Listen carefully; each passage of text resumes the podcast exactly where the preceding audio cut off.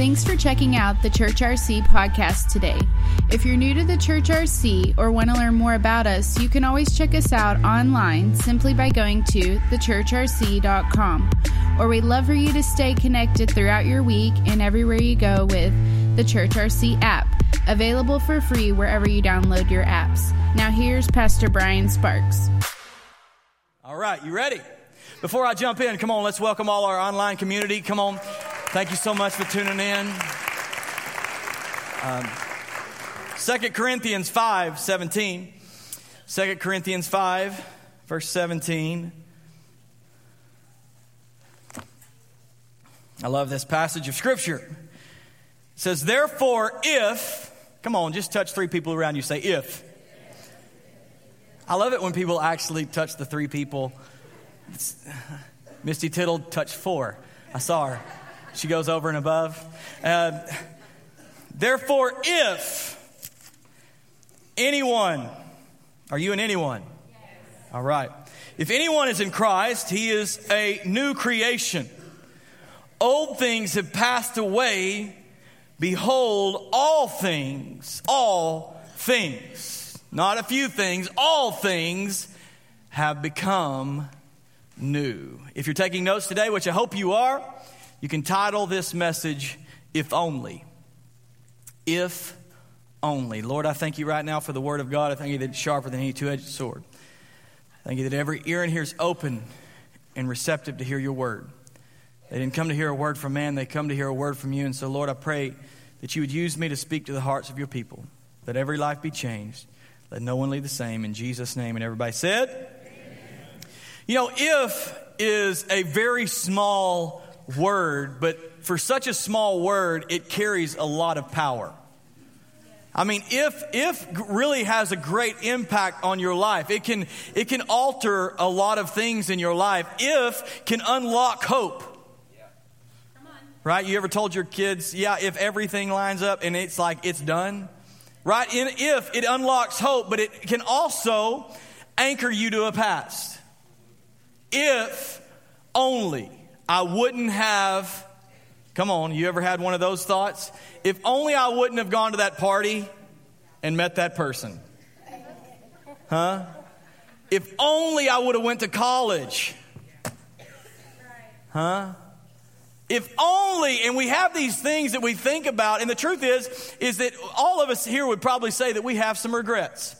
I have some regrets. I don't know about you, but I have a few regrets. Uh, and, and I think that, that everybody, if they were really honest, would say, you know what, I have, I have some regrets in my life. But you know, if is one of these things that it's a powerful word. And if is, is one, it's in the Bible 1,784 times. 1,784 times. Some of my favorite ifs in the Bible are if God be for us, come on, who can be against us? That's a great passage of scripture. How about this one? If my people who are called by my name will humble themselves and pray, I'll hear from heaven and I'll heal their land. That's what we're doing in this 21 days of fasting and prayer is we are humbling ourselves and we're praying, come on, because we need I don't know about you, but I think America needs to be healed. We don't need a, we don't need a better government. We need God to do an intervention. Amen. And so if my people will be will, will humble themselves and pray. I love that passage. Uh, if we confess with our mouth and believe in our heart the Lord Jesus, come on, we shall be saved. 27 people did that last week at our Christmas Eve services. They confessed with their mouth and believed in their heart, and I believe their life will never be the same. But a lot of us get stuck on a different if. We don't get stuck on the ifs in the Bible, we get stuck on if only. I think, I think that we all have regrets. Some regrets are bigger, and some regrets are smaller. I think there's probably some people in here that have tattoo regrets. Anybody got a tattoo regret?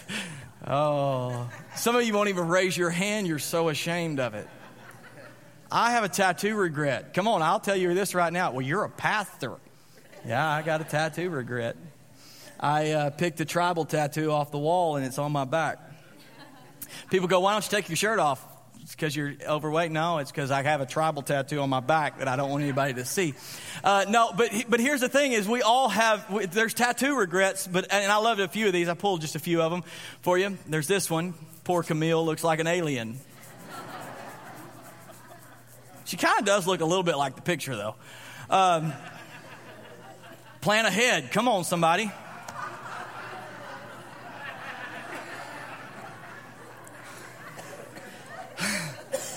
Did not think that one through. How about this one? Oops, I meant Holly. Here's what's really bad is that Megan is actually a good tattoo, but the bottom one is not a good tattoo. It's actually really a bad tattoo, but I love that guy no matter what. Uh, here's a horrible Marilyn Monroe. Looks nothing. That's crack addict Marilyn Monroe. Uh, on the, and then how about this guy? No regrets. I'm pretty sure he has some regrets. right about now, right? There's tattoo regrets that we have. How about buyer's remorse? Come on, buyer's regret. I think everyone in here probably has bought something that they shouldn't have bought at some point in time in their life, and you get home and you think, oh my gosh, what have I done?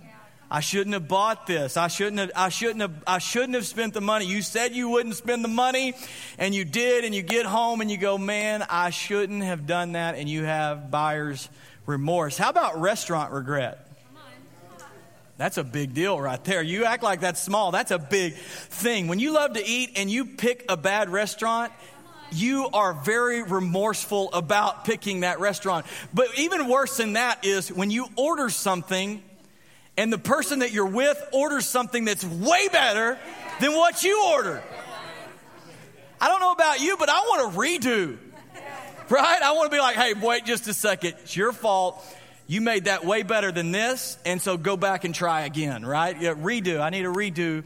Restaurant regret. And uh, I have a friend of mine, and he is so serious about this that literally sometimes he will eat, and if it didn't scratch the itch, he will go eat somewhere else. He calls it a redo. He's like, I'm going to just, just get a redo, and he'll go to another restaurant and eat again. I don't know how he does it, but restaurant regret. How about the midlife crisis? Come on. Gold chains, Corvettes. Let the chest hair breathe. Huh? hey, you got the money? Do it, man. Do it, man. That's what I say. But, uh, uh, there, you know, I think that midlife crisis really is somebody looking back over their life and thinking, man, I wish I would have done a little more. I wish I would have accomplished a little more. You know, I think that there, there was a good friend of mine, or I say a good friend of mine, I worked with him for years. His name was Jesse. He was a great guy. And uh, he was in his, his mid to late 60s, and we were war- working together, together at Foxworth Galbraith. And, uh, and what we would do is we'd work together in the yards. We'd pull all these loads together, and that's what we would do. We'd, we'd pull these big lumber loads. And one day we were talking, just having a conversation, hanging out, you know, about all kinds of different stuff. And he, we started, somehow we got on the topic of baseball. And he said, Man, I used to be a baseball player. I said, Really? And he goes, Yeah, I was really good. And I said, Well, that's awesome because I hear a lot of people say that they were good. He said, No, I was, I was so good that I, uh, actually the Cincinnati Reds wanted to draft me.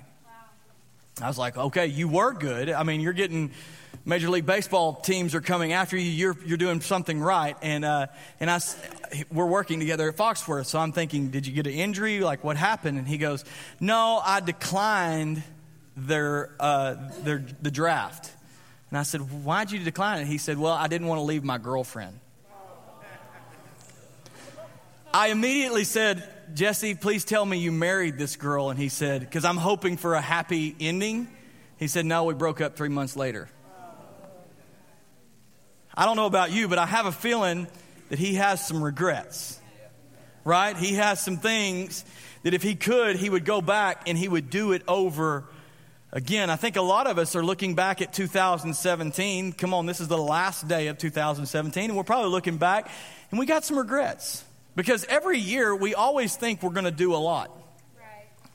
You know, you're, so you're looking back at 2017 and you've said, At the beginning of 2017, by 2018, you were going to have a six pack.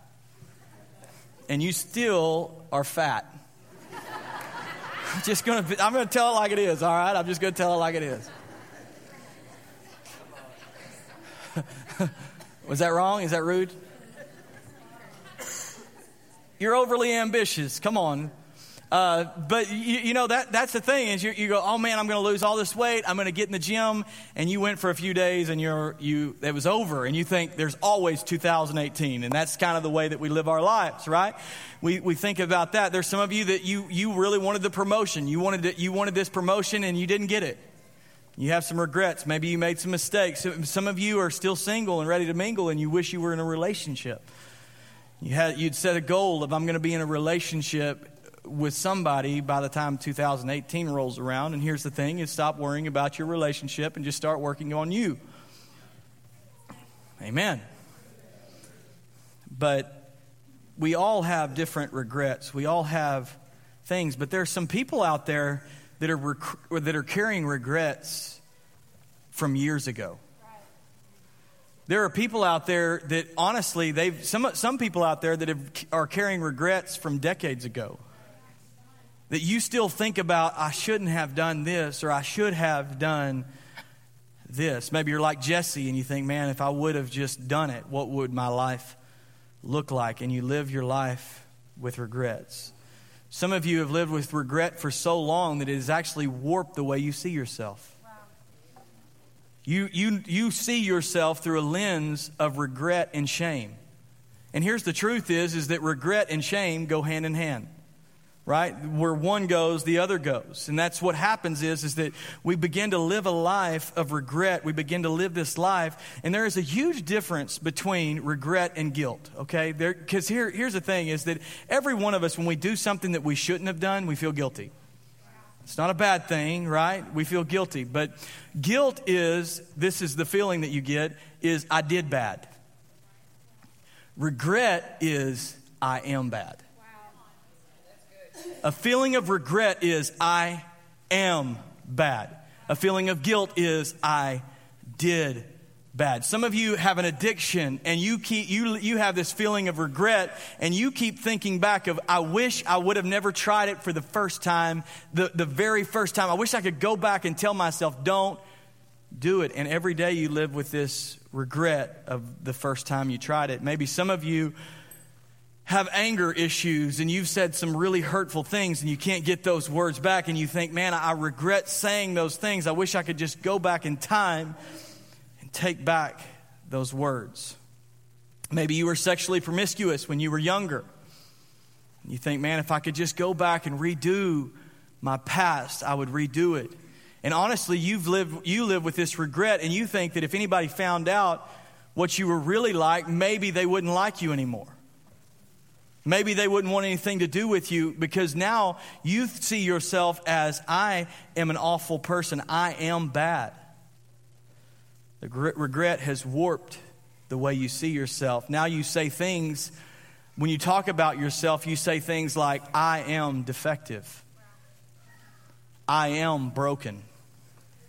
I am damaged. I am flawed. I'm dirty. I'm unlovable. I'm insignificant. I'm worthless. I'm unwanted. Some of you, have you've carried this shame and regret for so long that now you've developed what is called a shame based mindset. You have this, this mindset to where everything that you do and the way that you operate is out of shame. You're ashamed of what you did, and so now you have developed this shame based mindset. And here's the thing a shame based mindset does a few things to you. Number one, it makes you vulnerable to perfectionism.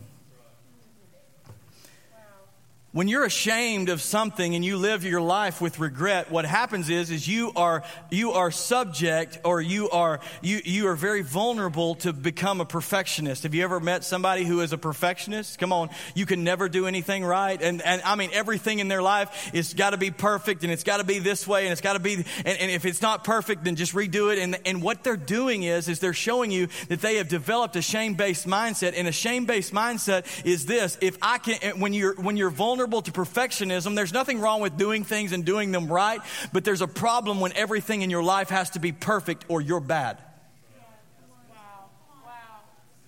And some of you live your life and everything in your life has to be perfect. And what you need to do is you need to evaluate why you do what you do. Come on, this is good. And the reason why you're doing it is because if you really got honest, you would look in your life and you say, the reason why I do this is because I have a shame based mindset. I'm ashamed of something that I did. And so because I'm ashamed of what I did, everything in my life has to be perfect because I'm trying to pay for what I did back there.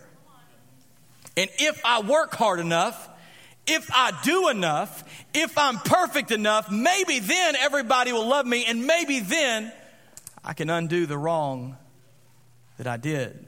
The second thing of uh, shame based mindset will do is it will make you critical of yourself, but it will also make you critical of others. Yeah. Come on. Makes you critical of yourself, but it makes you critical of others. People that are critical all the time, come on. They criticize you. You, you got family member, you can't do anything right. Huh? They're always telling you what you could do better.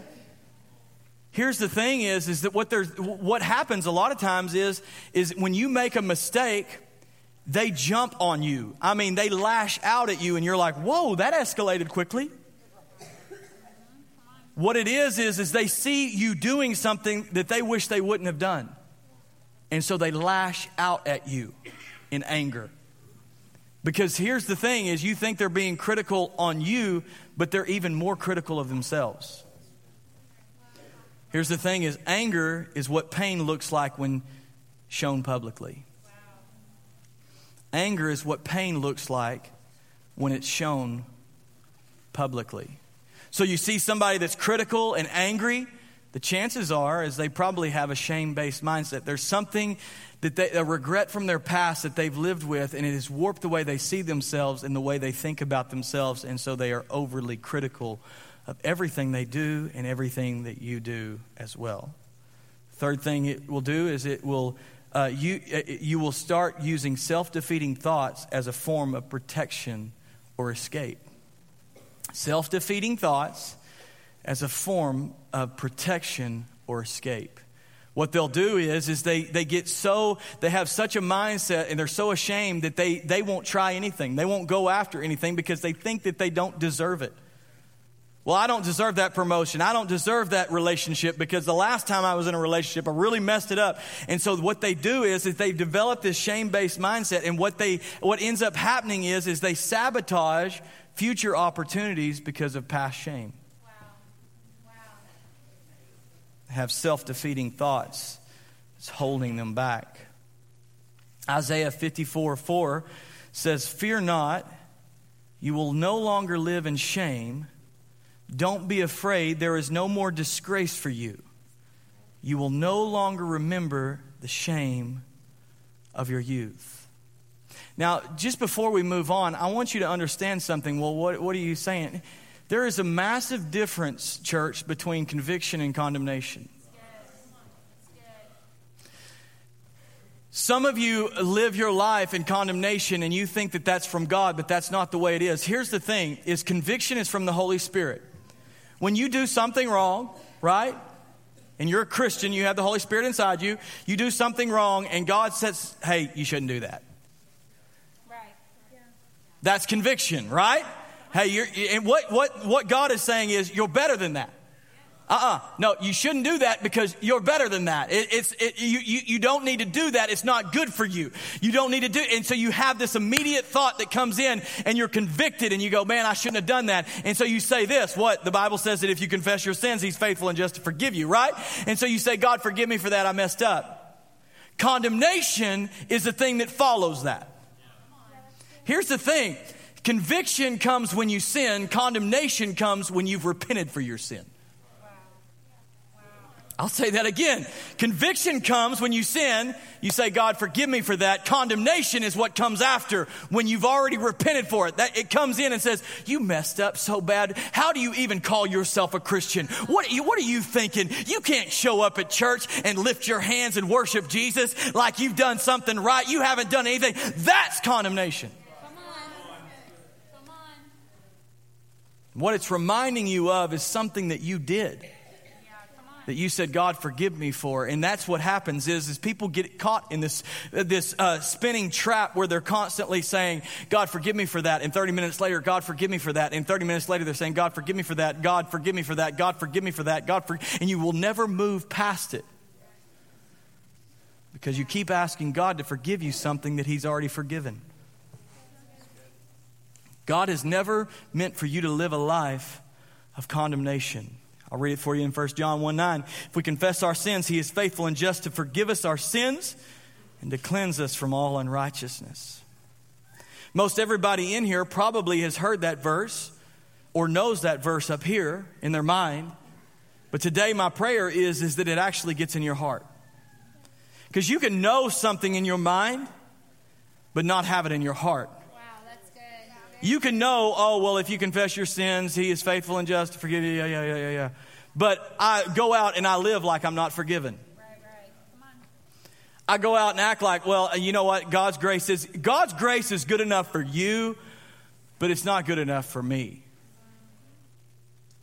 And what you're saying is the work that Jesus did on the cross is good enough for everybody else, but it's not good enough for you. Because you need to pay for your sin.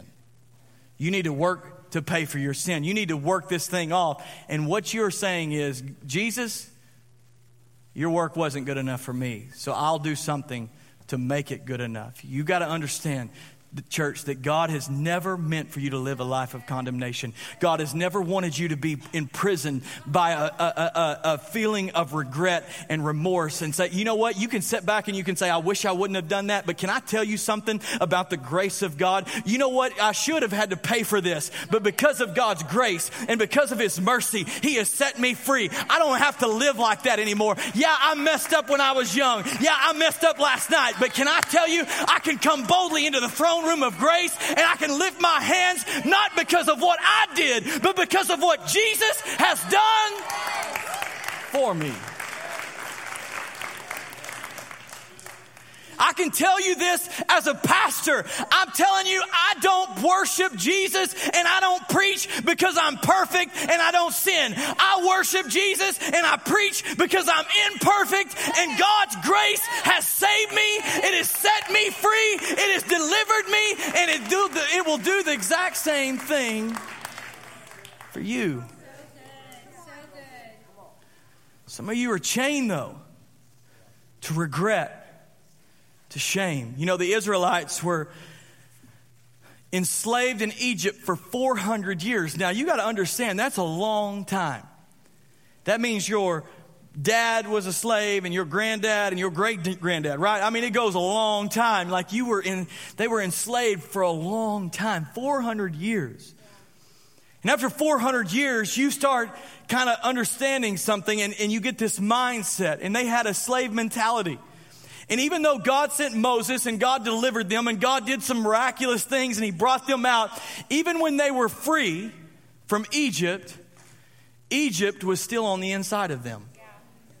They still had this thought of, I'm a slave. And so they still acted like that. They still did things like that, that they were still in bondage and they weren't set free. And God had to work it out. And it took years and years. And I think that there's a lot of people in this place that if you were really honest, you would say, you know what? Everybody thinks because you smile all the right times, you say amen at the right times, you say hallelujah at the right times. But when you go home and you're by yourself, you still feel like you're in prison by remorse and regret, and you're saying, you know what, I can't never get free of this, and you have a slave mindset.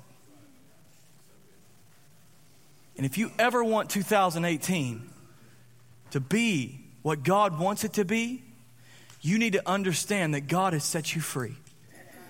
That God has delivered you. God has brought you out. You don't have to live in the regret anymore. Stop living your life like you're free outwardly, but in prison inwardly. Some of you still believe that you're something that God says that you aren't. You still believe it. Even though you're Christian, you go to church, you read your Bible, you still believe that you're something that God says that you're not. Romans 8 1 says, There is therefore now no condemnation to those who are in Christ Jesus. And I think that a lot of us miss a key word. And that key word is now. So. Not one day, on. not someday, not when you've gone to enough church services, not when you've read the Bible cover to cover 342 times, not when you've, not when you've worked at enough soup kitchens. All those things are good. But the Bible says there is therefore now. Not one day, not someday. I'm telling you right now. There is therefore now no condemnation. If you are in Christ Jesus and you feel condemned about something you did in your past and you've asked for forgiveness, you need to understand that right now God has set you free from that. And every time it comes up, you need to say, No, you don't understand. God says there is therefore now Come on. This is so good. no condemnation Right. Come on. because I am in Christ Jesus. It's a key word that we all must get. If you're taking notes, I want you to write this phrase down. Say, I am not blank. Because of Christ, I am blank. The reason why I left the blank there is because everyone in here has a different blank. Everyone in here has different pasts, has made different mistakes, has done things that they shouldn't have. So everyone in here has different blanks. So I can't just do an all encompassing, but, but there's some of you that you need to write down I am not dirty. Because of Christ, I am righteous. So. Some of you need to write down, I am not broken. Because of Christ, I am a new creation. Some of you need to write down, I am not addicted because of Christ. I am set free. See, you got to you got to get this before we go into 2018. You need to get this on the inside of you that you are not what you did. Come on. You aren't even what other people said that you were. Some of you, you're not even what you think that you are because of your mistakes and your flaws, and you see yourself through this lens of that mistake and that flaw and that regret, and you see in yourself the wrong way, and you're not even what you thought you were. Truth is, you are who Christ says you are. Christ says you're a new creation. Christ says you're forgiven. Christ says you're the righteousness of God in Christ Jesus. Christ says you're a child of God. He's such a good father. What's amazing about good fathers is they make you look good. You know, my dad is a pastor. I love going with him places because he always talks good about me. Because he's proud of me. Some of y'all think, well, that question is judgment, but he's proud of me. And he'll, he'll, he'll go into a place and he'll say, Man, my son, and he'll talk about the church. And he'll say, Oh, my son can preach. Oh, my son is doing such a great job. And I was, Dad, Dad, yeah, Dad. That's what good fathers do. I've never walked into a place and had him say, My son, such a screw up. You know what my son did last year? You know what he did when he was 12? You know what he did when he was a teenager? Some of you think that God's doing that. Yeah, Randy. Never guess what he did when he was 18. No, when you walk into the room, God the Father Yeah. says, This is my son. This is my daughter. Can I tell you about what they're doing right? What's going on in their lives? How good they're doing? Man, you don't understand. Yeah, they're not perfect. Yeah, they make mistakes. Yeah, they have some faults. Yeah, they got some things that they shouldn't have done. But you don't understand. You got to look at where they were and now where they're going. You got to get this on the inside of you. Stop living your life chained to a past regret.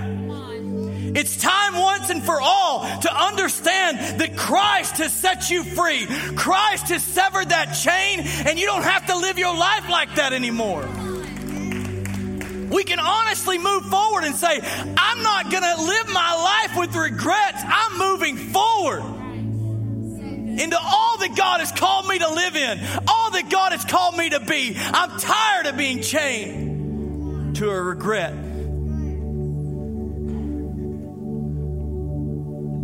Once you've said, God, forgive me, it's time to move on. Some of you, you've, you've messed up, maybe in your marriage, maybe in a relationship, maybe in a friendship. It keeps being brought up. You, you keep bringing it up over and over and over again. It's time to move on. You've asked your wife to forgive you. She forgive you. Move on. Stop living your life chained to regret. You will never move into everything that God has for you until you let go of what's holding you back. Amen? Let's let go of it once for all. At the Church RC, we aim to help you encounter Jesus. If this ministry has blessed you in any way and you'd like to contribute financially, you can go online to thechurchrc.com slash giving. If you have a story to share about how God is moving in your life, send us an email at amen at thechurchrc.com.